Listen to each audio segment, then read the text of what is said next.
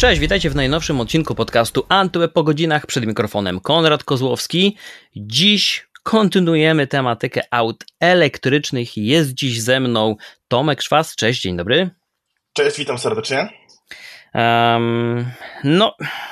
Kurczę, aż nie wiem nawet od czego zacząć, bo trochę tych pytań mi się tutaj nazbierało, ale chyba tak dosyć płynnie, delikatnie spróbuję wejść w naszą dyskusję, bo zmieniłeś ostatnio samochód, prawda? Tak się składa, że od początku października przesiadłem się z samochodu spalinowego na auto z napędem elektrycznym. Mam za sobą pierwsze ponad 20 dni jazdy takim samochodem.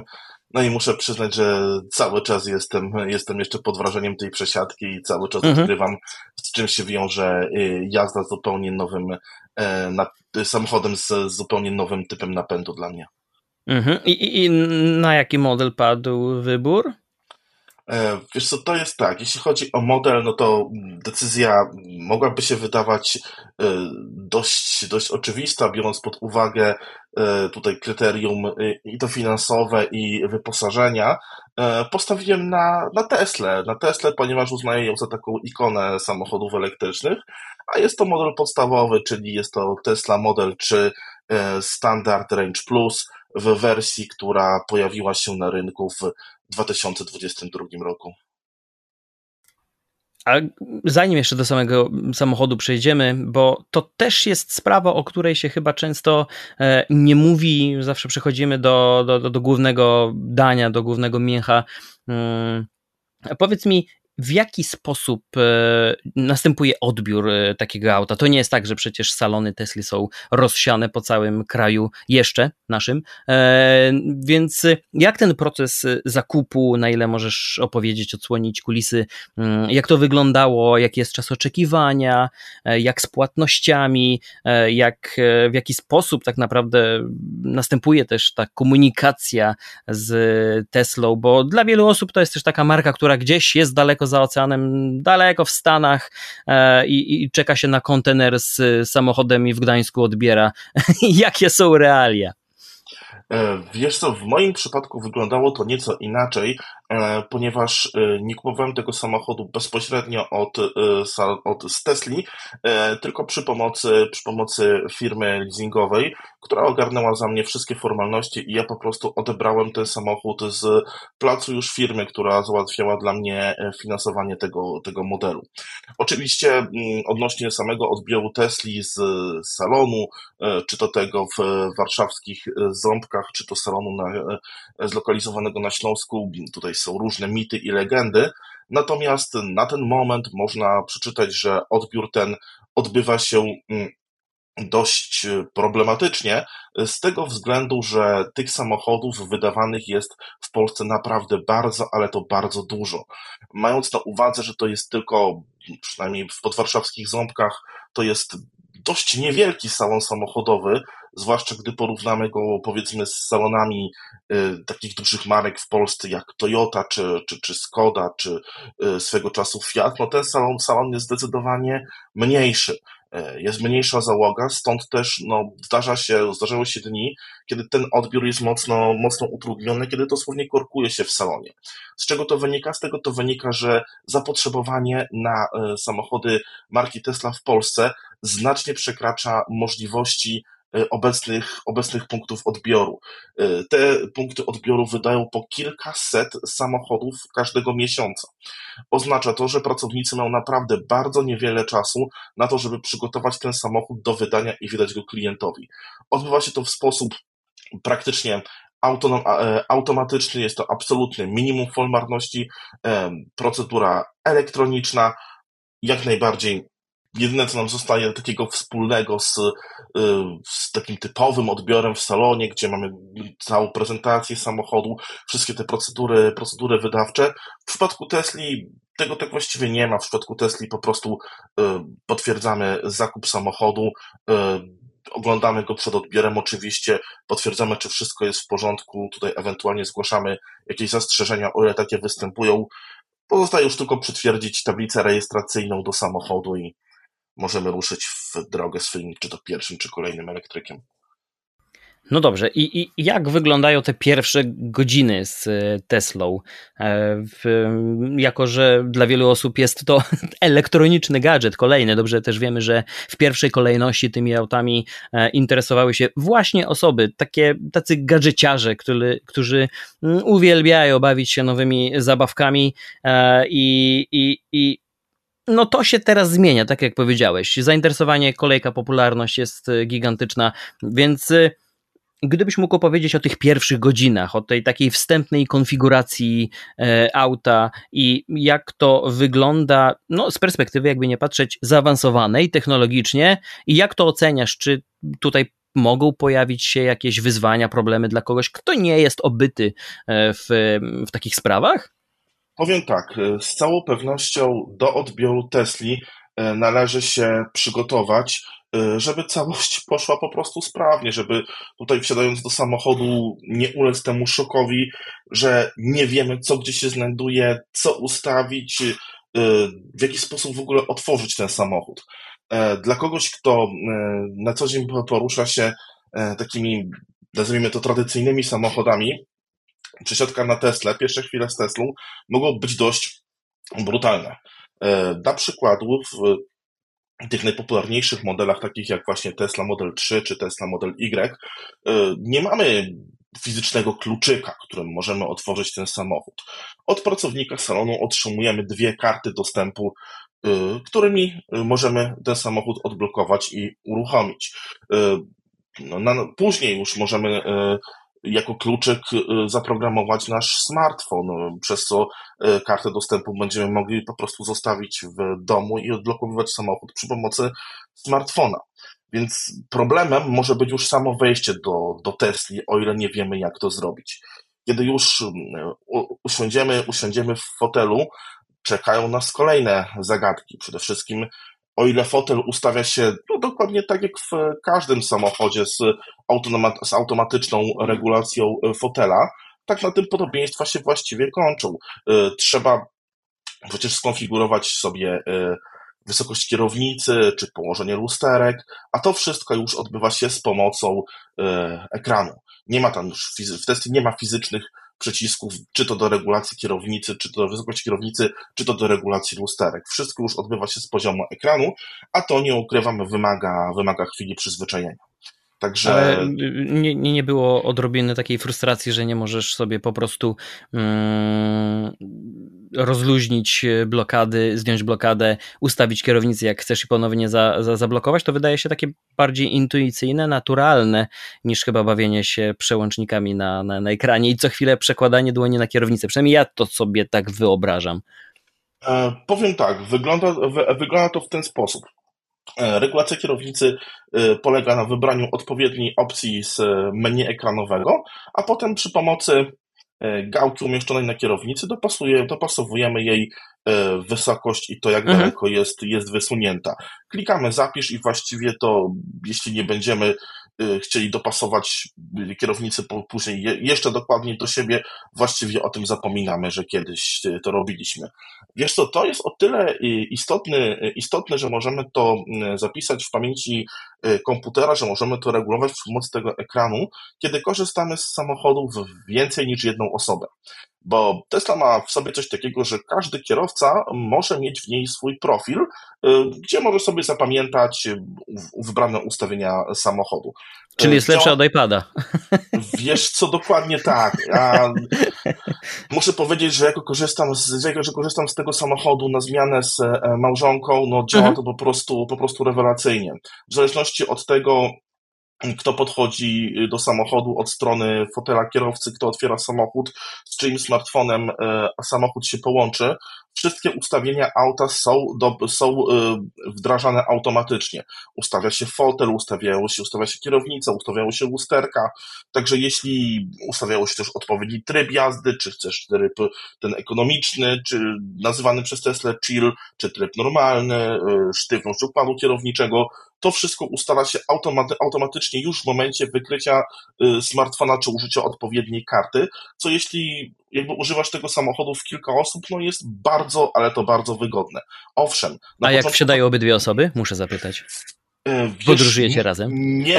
Nie mam pojęcia, jak Tesla to robi, ale jest w stanie wykryć, kto wsiada za kierownicę. Okej. Okay. Wygląda to w ten sposób, trochę magii. Nie wiem. Czy to chodzi o to, że jakby ma czujnik od strony kierowcy, że jakby wie, który smartfon zbliżasz do samochodu od strony drzwi kierowcy, ale na przykład jeśli ja podchodzę od strony kierowcy, a żona od strony pasażera do samochodu, to zawsze ustawię się pod właściwy smartfon. Oczywiście, gdyby się zdarzyło, że ten profil będzie niewłaściwy, to jest dosłownie 2 kliknięcia na ekranie, żeby przełączyć na właściwy profil kierowcy. To jest bardzo szybko akurat. No to fajnie, to brzmi tak trochę magicznie, to mi się też kojarzy z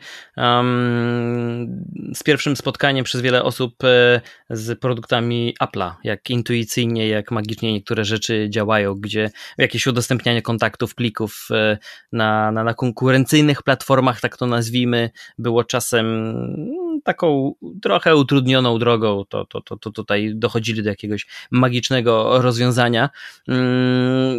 No dobrze, czyli konfigurujesz sobie auto. Rozumiem, że odbierasz samochód w pełni naładowany, gotowy do drogi. Akurat w moim przypadku tak było, że odebrałem samochód, który miał baterię naładowaną na 100%, natomiast ciężko mi powiedzieć, czy jest to standardem, że ta bateria ma 100% już w momencie wyjazdu z salonu. Moim zdaniem warto w tej sprawie wcześniej upewnić się przed odbiorem, że samochód będzie odpowiednio podładowany. No akurat w moim przypadku było tak, że doskonale wiedziałem, że czeka mnie pierwsza, długa podróż tym samochodem, bo od punktu odbioru do miejsca zamieszkania mam ponad 350 km, więc bardzo mi zależało na tym, żeby samochód był naładowany do 100%.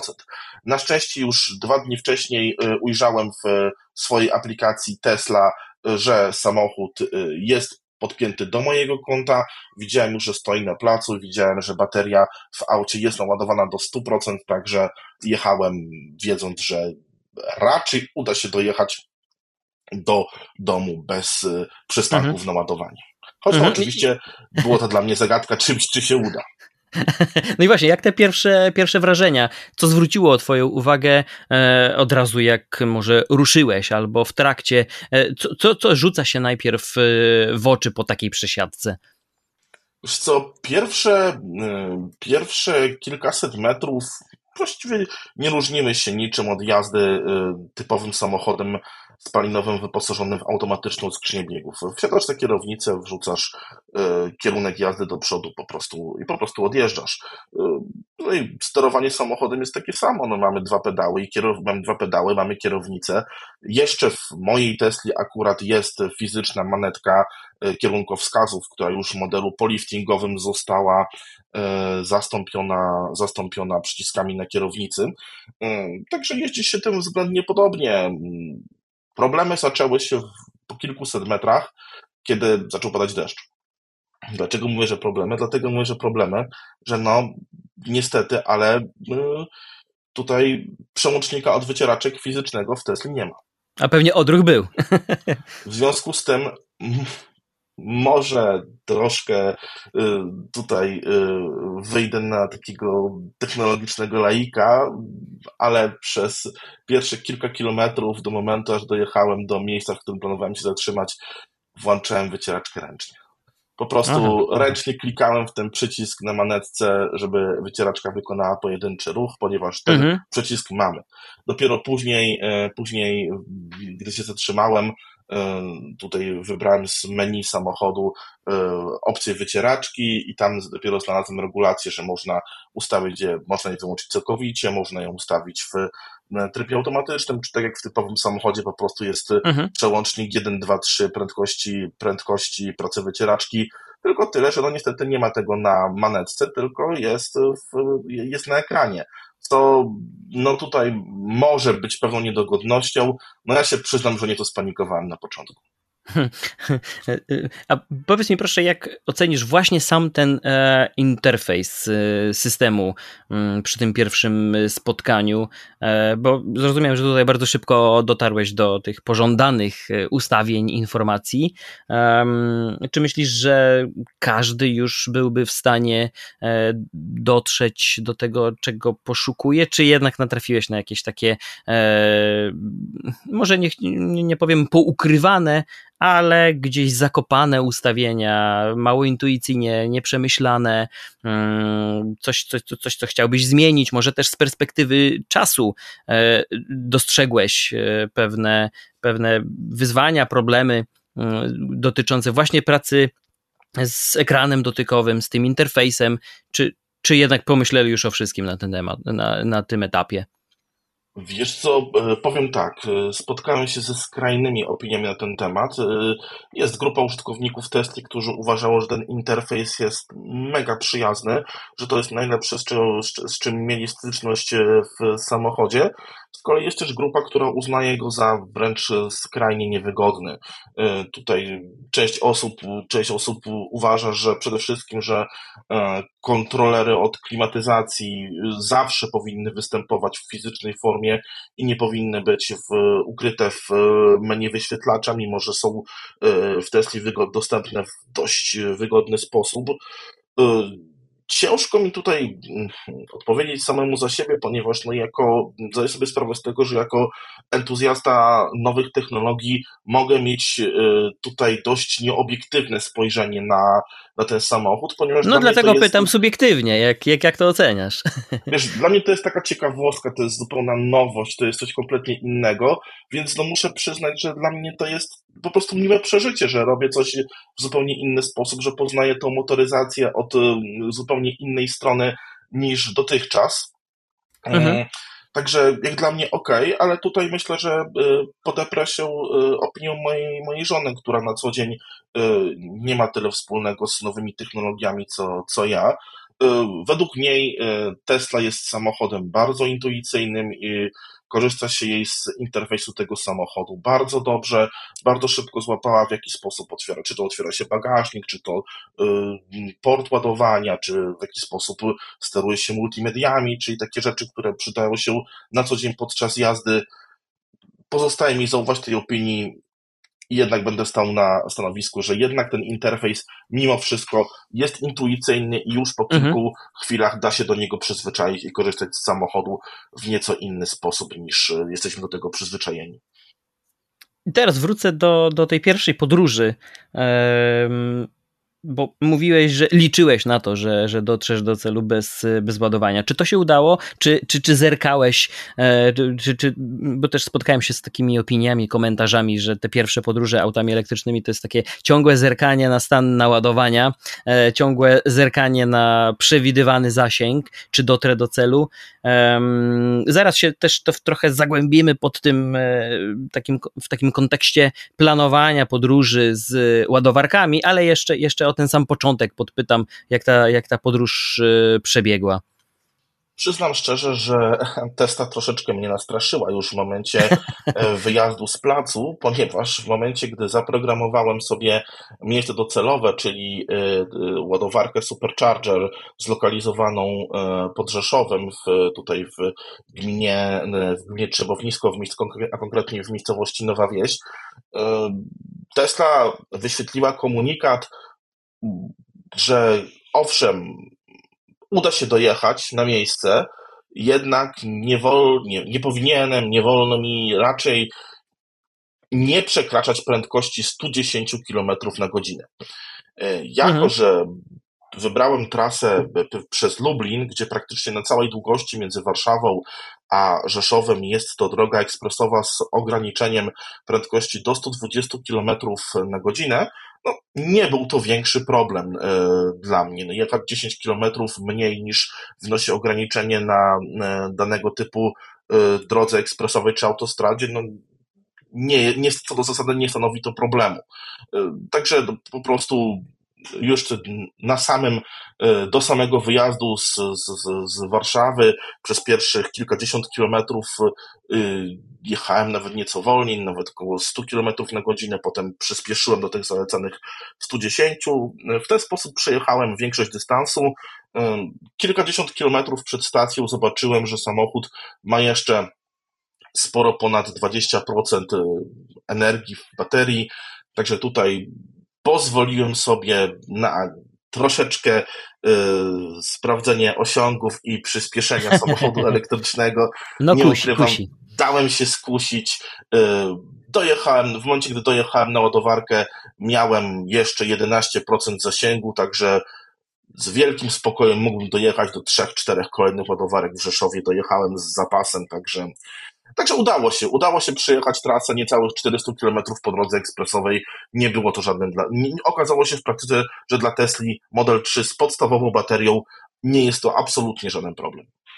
To jeszcze dopytam o tę nawigację. Ja wiem, że może te wszystkie pytania też, tak jak mówiłeś wcześniej, że twoja perspektywa może być odebrana jako laik technologiczny, a teraz w ogóle wszystkie moje pytania będą brzmieć jak od osoby, która żyła pod kamieniem przez ostatnie kilka lat, nie przeczytała i nie zobaczyła żadnego materiału o Tesli, ale nie oszukujmy się, właśnie taki jest cel tej rozmowy, tego podcastu, żeby na wierzch wyciągnąć wszystkie te najbardziej też oczywiste, najbardziej potrzebne informacje dla osób, które no właśnie nie śledziły tego tematu, a teraz chciałyby się na tym pochylić, kupić takie auto i w pierwszej kolejności tego typu rzeczy przychodzą jej do głowy, więc jeszcze nawiązując do samej nawigacji, współpracy z systemem, czy to jest autorska nawigacja Tesli, jak z pokryciem w Polsce, czy może jest możliwość zainstalowania, skorzystania z innych dostawców? Jak to wygląda? Jeśli o to chodzi, to jest to nawigacja bazująca na mapach Google, czyli na najbardziej sprawdzonym rozwiązaniu.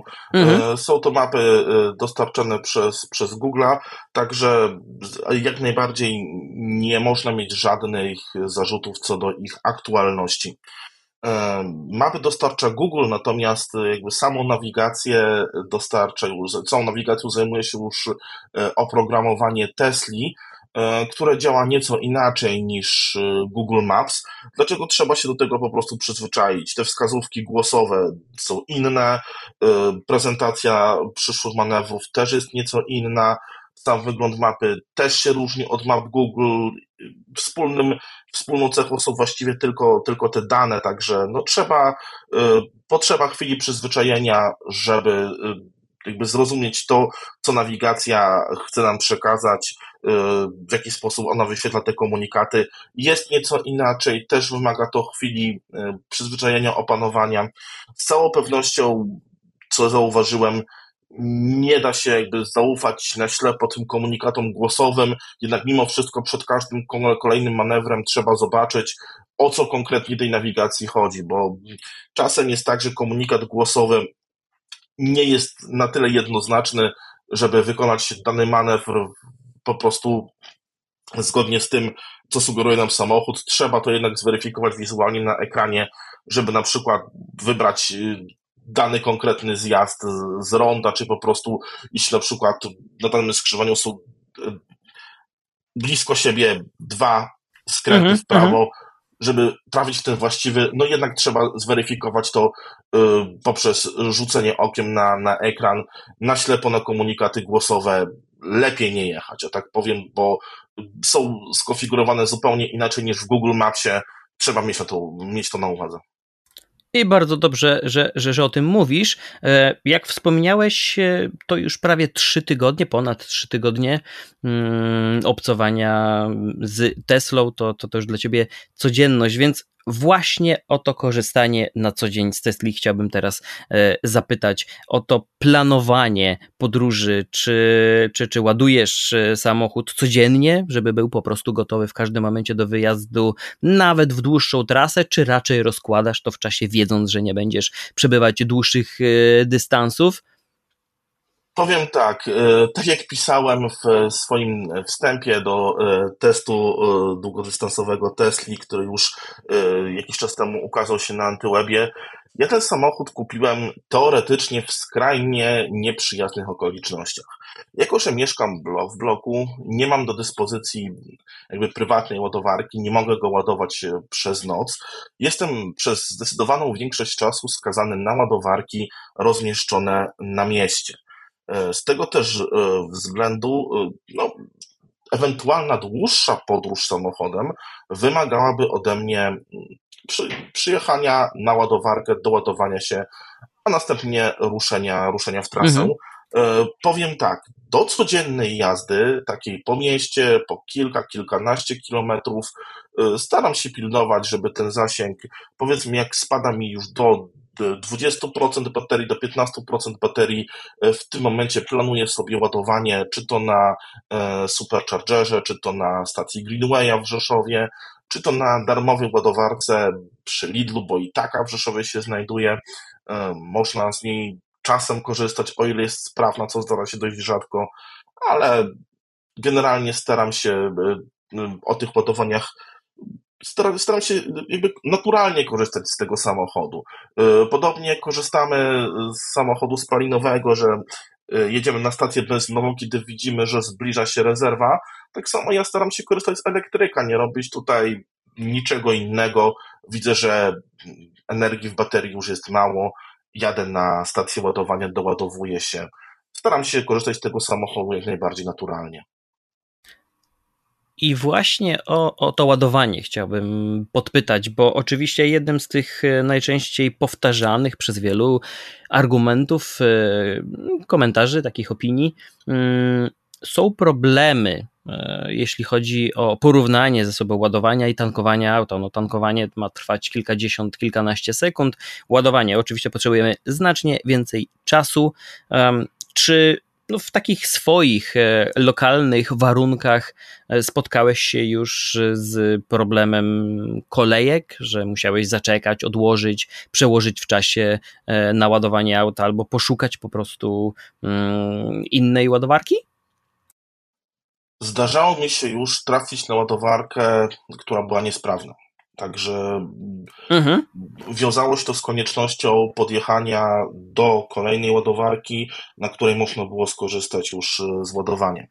I to jest taki nawyk, który mają w sobie wyrobiony posiadacze samochodów elektrycznych jadący w dłuższe trasy, żeby zawsze zostawiać tej energii w baterii na tyle, żeby jeśli ta jedna ładowarka okaże się niesprawna, żeby zawsze móc podjechać do kolejnej.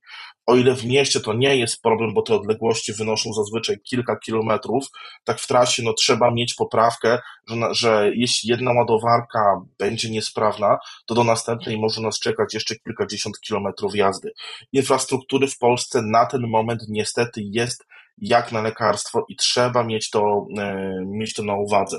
Jazda w trasę samochodem elektrycznym jest w dalszym ciągu dość, może nie tyle powiem, że ryzykownie jest, o ile sobie to dobrze zaplanujemy, co w niektórych miejscach może być nieprzyjazna. Kiedy sobie spojrzymy na mapy ładowarek samochodów elektrycznych w Polsce, to niestety, ale zauważymy bardzo dużo białych plam, gdzie tych ładowarek po prostu nie ma. Co gorsza, są to bardzo często typowe lokalizacje turystyczne.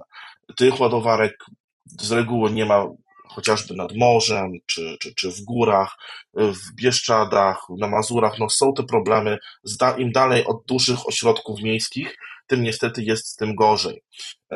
Klientom pomagają hotele, domy wypoczynkowe, które po prostu udostępniają gniazdko, żeby móc naładować taki samochód, natomiast też nie jest to standardem. Planując podróż samochodem elektrycznym, mimo wszystko trzeba mieć na uwadze, że trzeba sobie rozplanować ładowania w sposób zupełnie inaczej niż robimy to z postojami samochodem spalinowym. No niestety nie możemy stanąć na dosłownie każdym mopie, na dosłownie każdej stacji, ponieważ tych ładowarek po prostu nie. I też tutaj w tym miejscu chciałbym zauważyć spory problem, spory mankament tej obecnej infrastruktury dla samochodów elektrycznych. No tutaj ile czasu spędzamy na stacji benzynowej tankując samochód spalinowy? No jest to maksymalnie kilka minut. Na ładowarce samochodu elektrycznego możemy spędzić nawet 40-45 minut. Co gorsza, te ładowarki bardzo często powstają w miejscach, w których w ogóle jakby nie ma infrastruktury towarzyszącej. Na przykład tak jak ten supercharger podrzeszowski, on stoi na parkingu przy lokalnej pływalni i składa się z dwóch słupków do ładowania samochodu i właściwie to tyle. Podjeżdżając na stację tankowania samochodów spalinowych, stację benzynową typową, mamy tam pełną infrastrukturę, która nam to tankowanie uprzyjemnia. Podjeżdżając na stację możemy jednocześnie zatankować samochód, ale również skorzystać z toalety, możemy kupić coś w sklepiku przy stacji, możemy napić się ciepłej kawy, czy też zjeść tego hot doga. No w przypadku samochodów elektrycznych nie jest to niezem, a wręcz przeciwnie, ta infrastruktura jest miejscami bardzo, bardzo uboga. Zdarzają się wciąż podowarki elektryków postawione w szczerym polu, gdzie brakuje nawet tak prostej, banalnej rzeczy jak zadaszenie. To o ile dla kierowców samochodów spalinowych to nie jest żaden problem, bo w ogóle o tym nie myślą, tak dla posiadaczy samochodów elektrycznych, no może się zdarzyć, że przyjdzie nam się ładować w ulewie, podczas burzy, że będzie trzeba wyjść z tego samochodu i nie jesteśmy w niczym chronieni od warunków atmosferycznych na takiej ładowarce. Nie ma tak jak na stacji benzynowej, że dystrybutory stoją sobie pod dachem, przechodzimy suchą stopą do budynku stacji, płacimy, wszystko załatwiamy w komfortowych warunkach. Mało która stacja ładowania samochodów elektrycznych ma coś takiego jak zadaszenie. O toalecie czy sklepiku to już w ogóle nawet nie wspomnę.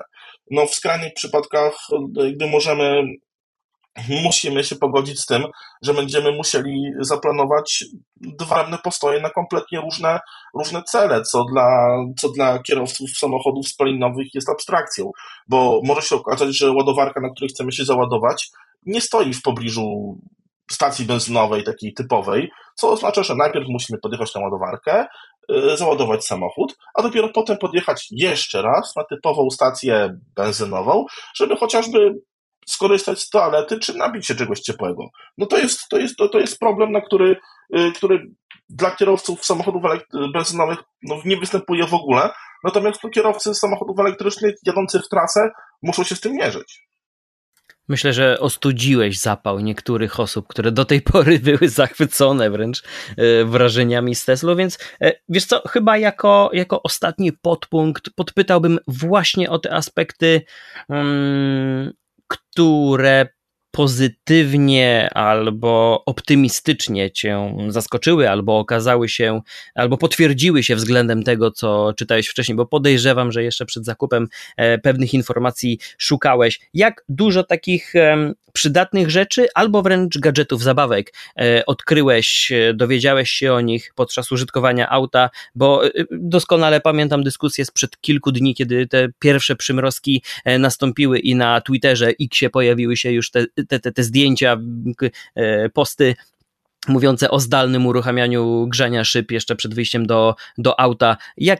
Jak dużo jest tych fajnych rozwiązań, na które zwróciłeś uwagę, które już okazały się dla ciebie przydatne, bo to, tak jak powiedziałeś, to jest jednak zupełnie nowy rozdział w motoryzacji. Dla ciebie to też jest pewna przygoda, więc czym jeszcze mógłbyś się podzielić? Zacznijmy od tego, że takim najfajniejszym elementem użytkowania samochodu elektrycznego są mimo wszystko wrażenia z jazdy. No tutaj mając zupełnie inny typ napędu, mamy tą pewność, że właściwie niezależnie od tego, czy jedziemy kilkadziesiąt kilometrów na godzinę, czy ruszamy z miejsca, czy nawet ponad 100 km na godzinę, to przyspieszenie będzie natychmiastowe. Niemal natychmiast, mimo że to jest podstawowa Tesla Model 3, poczujemy to przyjemne gniatanie w fotel i samochód po prostu wystrzeli jak z procy, także jest to coś niezwykle przyjemnego. Też zwrócę uwagę na takie typowe aspekty jeżdżenia samochodem. Samochód prowadzi się bardzo dobrze, prowadzi się bardzo pewnie, stabilnie, dzięki temu, że baterie pomagają bardzo fajnie zbalansować rozkład masy samochodu. Tesla jest naprawdę samochodem, który świetnie trzyma się drogi. Polecam każdemu, kto lubi sobie tutaj pojechać, czy to ciut dynamiczniej, chociaż nie będę ukrywał, że samochody elektryczne tego nie lubią. I teraz o co stricte pytałeś, czyli do tych bajerków, do tych gadżetów technologicznych, sama aplikacja Tesla, cała możliwość sterowania samochodem przy pomocy aplikacji to jest coś, co wprowadzają kolejni producenci samochodów, czego się od Tesli uczą I jest to bardzo przydatne, właśnie samo to, o czym już wspomniałeś, czyli zaplanowanie odjazdu. Możemy sprawić, że samochód po prostu jeszcze przed odjazdem, jeszcze zanim do niego podejdziemy, już przygotuje warunki do jazdy, odstroni szyby, nada właściwą temperaturę we wnętrzu. To ma szczególnie istotne znaczenie, jeśli jeździmy z małymi dziećmi i nie chcemy ich przeziębić. To jak ja w tym momencie jeszcze dwójku małych dzieciaków mogę już w momencie rozpoczęcia jazdy samochodem mieć odpowiednią temperaturę we wnętrzu, przez to jakby nie będzie tego spadku temperatury odczuwalnego dla najmłodszych. Mhm. Są również takie bajerki jak ułatwienia do przechowywania bardziej psa na czas zakupów. Można po prostu zostawić klimatyzację włączoną, samochód nie generuje, nie emituje spalin, więc nic nie stoi na przeszkodzie, żeby nasz piesek oczekiwał na nas w samochodzie w klimatyzowanym wnętrzu. Nic mu się złego nie dzieje, cały czas temperatura we wnętrzu jest optymalna, wszystko jest w porządku. Owszem, Tesla ma też dużo takich typowych bajerków dedykowanych do zabawy, do jakby cieszenia się tym samochodem.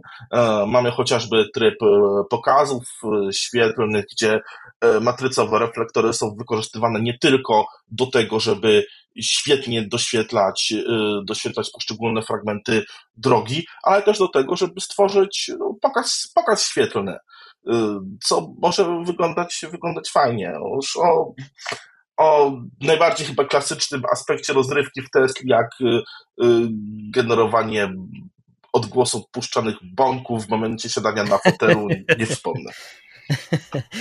To jeszcze, wiesz, zahaczę o tematykę multimediów, bo to też jest dla wielu osób bardzo ważne, czyli jak na twoje ucho brzmi Tesla w środku.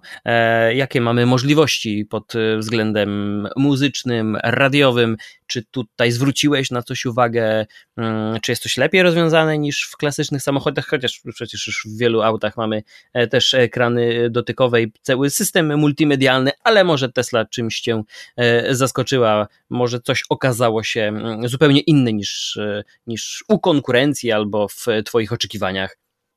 Co wciąż nie jest oczywiste u wszystkich producentów samochodów osobowych, interfejs Tesli działa naprawdę bardzo, bardzo płynnie. Nie mam co do tego żadnych zastrzeżeń, aplikacje ładują się szybko, poszczególne opcje samochodu mogę wybierać właściwie błyskawicznie, działa to stabilnie. Nie zdarzyło mi się ani raz, żeby interfejs się zawiesił, także za tą właśnie stabilność i szybkę od razu pochwalić. Na co jeszcze mogę zwrócić uwagę, to na samą jakość systemu audio. Owszem, to nie jest topowa półka, można mieć w Tesli lepsze audio, na przykład decydując się na zakup wersji long range, gdzie tych głośników jest więcej, gdzie to audio jest jeszcze lepsze, natomiast wciąż jest to poziom bardzo dobry. Nie ma tutaj takiej sytuacji jak w niektórych markach premium, gdzie za sprzęt audio odpowiedniej jakości musimy dopłacić bardzo dużo pieniędzy. Nie, już ten system, który jest w standardzie, jest naprawdę, naprawdę dobry. Z tego, z czym ja się spotkałem, właśnie tutaj posiadacze samochodów znacznie droższych niż Tesla zwracają uwagę na to, że a szkoda, że nie w momencie konfigurowania samochodów nie dopłacili do lepszego audio, ponieważ nie spełnia ich oczekiwań. W Tesli jest bardzo dobrze, a może być tylko lepiej, jeśli chodzi o audio. Naprawdę jestem z tego systemu zadowolony, niezależnie od tego, czy tutaj słucham radia, czy udostępniam dźwięk przy pomocy Bluetooth z telefonu, czy korzystam z wbudowanych aplikacji, bo po podłączeniu do sieci Wi-Fi Tesla może korzystać bezpośrednio, czy to z Apple Music, czy Spotify, czy Tidala, także to audio jest rozwiązane, te multimedia są rozwiązane naprawdę, naprawdę bardzo dobrze. Co ciekawe, Tesla nie zatrzymuje się w rozwoju tych multimediów. Jeśli chodzi o przyszłość, no to już w polskim salonie pojawiła się Tesla Model 3 w wersji Highland, czyli w wersji poliftingowej z 2023 roku.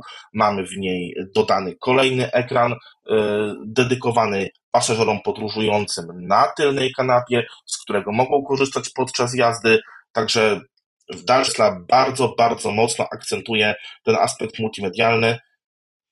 I możemy tylko stać z boku i patrzeć na to, jak to się będzie jak to się będzie rozwijało w kolejnych miesiącach, w kolejnych latach. Zwłaszcza, że są to samochody, które producent może rozwijać również w taki sposób, jak to się dzieje ze smartfonami czy komputerami, w formie aktualizacji oprogramowania. Wiele rzeczy z tego interfejsu, z tych możliwości multimedialnych można dodać software'owo przy pomocy aktualizacji. Także tutaj cały czas wszystko jest kwestią otwartą. No dobrze, czyli tutaj nastroiłeś mnie bardzo pozytywnie. To są też dla mnie bardzo mocne atuty, jakby nie patrzeć na samochód, bo wybierając nowy model oczywiście, że też zwracam na to uwagę. Wiesz co, jako ostatnie pytanie chciałbym tylko zapytać o jedną rzecz. Czy z perspektywy czasu teraz, czy jest jakaś jedna, dwie, może trzy porady, sugestie, które wysłałbyś w kierunku potencjalnych nabywców Tesli? Na co zwrócić uwagę? Czym się kierować? Może jest coś, o czym nie pomyśleliśmy podczas zakupu auta elektrycznego, a teraz już dla ciebie po tych doświadczeniach jest wręcz oczywiste. Pierwsza i zasadnicza kwestia to to, w jakich warunkach chcemy ten samochód eksploatować, jakie dystanse chcemy nim pokonywać. Jak już wspomnieliśmy wcześniej, samochód elektryczny bardzo dobrze sprawdza się do jazdy wokół komina, bardzo dobrze sprawdza się do jazdy po mieście. Przede wszystkim pomaga zaoszczędzić mnóstwo, ale to mnóstwo pieniędzy. Ja w przeciągu tego miesiąca, gdzie przejechałem tym samochodem niecałe 2000 km, mam średnie zużycie energii elektrycznej na poziomie 13 kWh na 100 km. Tesla Model 3 jest jednym z najbardziej ekonomicznych samochodów elektrycznych, co również było dla mnie bardzo mocnym argumentem przy jej zakupie. Dlatego jeśli weźmiemy sobie 11 kWh na 100 km i przemnożymy to na stawkę obowiązującą na superchargerze poza godzinami szczytu, czyli $0,60 za kWh, okaże się, że przejechanie 100 km Teslą kosztuje 20 zł. Obecnie, przy obecnych cenach paliwa, nie jest to osiągalne nawet dla samochodów wyposażonych w instalacje LPG. To prawda. W tym momencie, zakładając średnie zużycie samochodu osobowego na poziomie po mieście 7,5 litra na 100 km, kiedy weźmiemy obecną cenę benzyny na stacji paliw, czyli około 6,50, przejechanie tego samego dystansu będzie nas kosztowało niecałe 50 zł. No tutaj różnica to jest przeszło 50% na korzyść samochodu elektrycznego. Ta oszczędność kosztowa jest już na samym paliwometr bardzo, bardzo duża, a cały czas jeszcze mamy do dyspozycji, czasem się trafi darmowa ładowarka, a czasem trafi się również możliwość naładowania samochodu zupełnie za darmo, jeśli na przykład, owszem, może tak jak ja nie dysponuję własną ładowarką, ale chociażby zdarza mi się podjechać do domu rodzinnego, gdzie przy uprzejmości rodziców mogę się naładować za darmo, więc ten koszt może być w rzeczywistości jeszcze niższy. Natomiast, tak jak wspomniałem wcześniej, uważałbym z zakupem samochodu elektrycznego, jeśli to ma być samochód, przede wszystkim do jazdy w trasę. Z ładowarkami jest to różnie, z ładowarkami na ten moment bywa tak, że mogą się zdarzyć niesprawne, mogą się zdarzyć zajęte, także tutaj jeśli chcemy podróżować dużo po kraju, zwłaszcza jeśli mają być to podróże z małymi dziećmi, no trzeba wziąć to pod uwagę, że to tak rozwinięta infrastruktura jak w przypadku samochodów spalinowych i pewne trudności jednak mimo wszystko mogą się pojawić. A już miałem zatytułować tę rozmowę "Jeżdżę za darmo". Ale to jeszcze nie ten etap. Nie da się tego ogarnąć w moich warunkach, ponieważ no niestety nie dysponuję domem z instalacją fotowoltaiczną. Gdybym dysponował domem z instalacją fotowoltaiczną, mógłbyś to nazwać "Jeżdżę za darmo". Niestety nie. Pamiętajmy również o tym, że są takie stacje ładowania, gdzie ta cena energii jest wysoka, gdzie przekracza 3 zł za kilowatogodzinę, co oznacza, że przy tym koszcie jazda samochodem elektrycznym cena jazdy samochodem elektrycznym jest porównywalna do ceny jazdy samochodem spalinowym, także tutaj właśnie wracając jeszcze do jazdy w trasie, może się zdarzyć, że no raczej nie zapłacimy drożej co za jazdę elektrykiem, natomiast może się zdarzyć, że zapłacimy tyle samo. No to ja tylko będę w takim razie śledził, bo podejrzewam, że masz już zaplanowane pewne publikacje na przyszłość z wrażeniami. Być może też wydarzy się coś, co będzie impulsem do szybkiego podzielenia się wrażeniami, przeżyciami, doświadczeniami.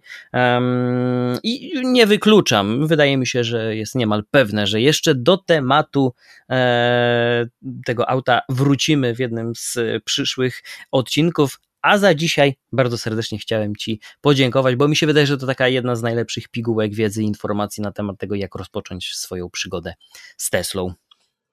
Również bardzo Ci dziękuję za tą rozmowę i mam nadzieję, że jeszcze pojawię się w tym podcaście i jeszcze porozmawiamy o samochodach elektrycznych, również czy to w innych kontekstach, czy to o dalszej eksploatacji, o dalszej praktyce w korzystaniu z takiego samochodu. Dziękuję bardzo. Zdecydowanie tak, zdecydowanie tak. Jeśli macie jakieś pytania do Tomka, zostawcie je oczywiście w sekcji komentarzy. Do usłyszenia. Cześć. Cześć.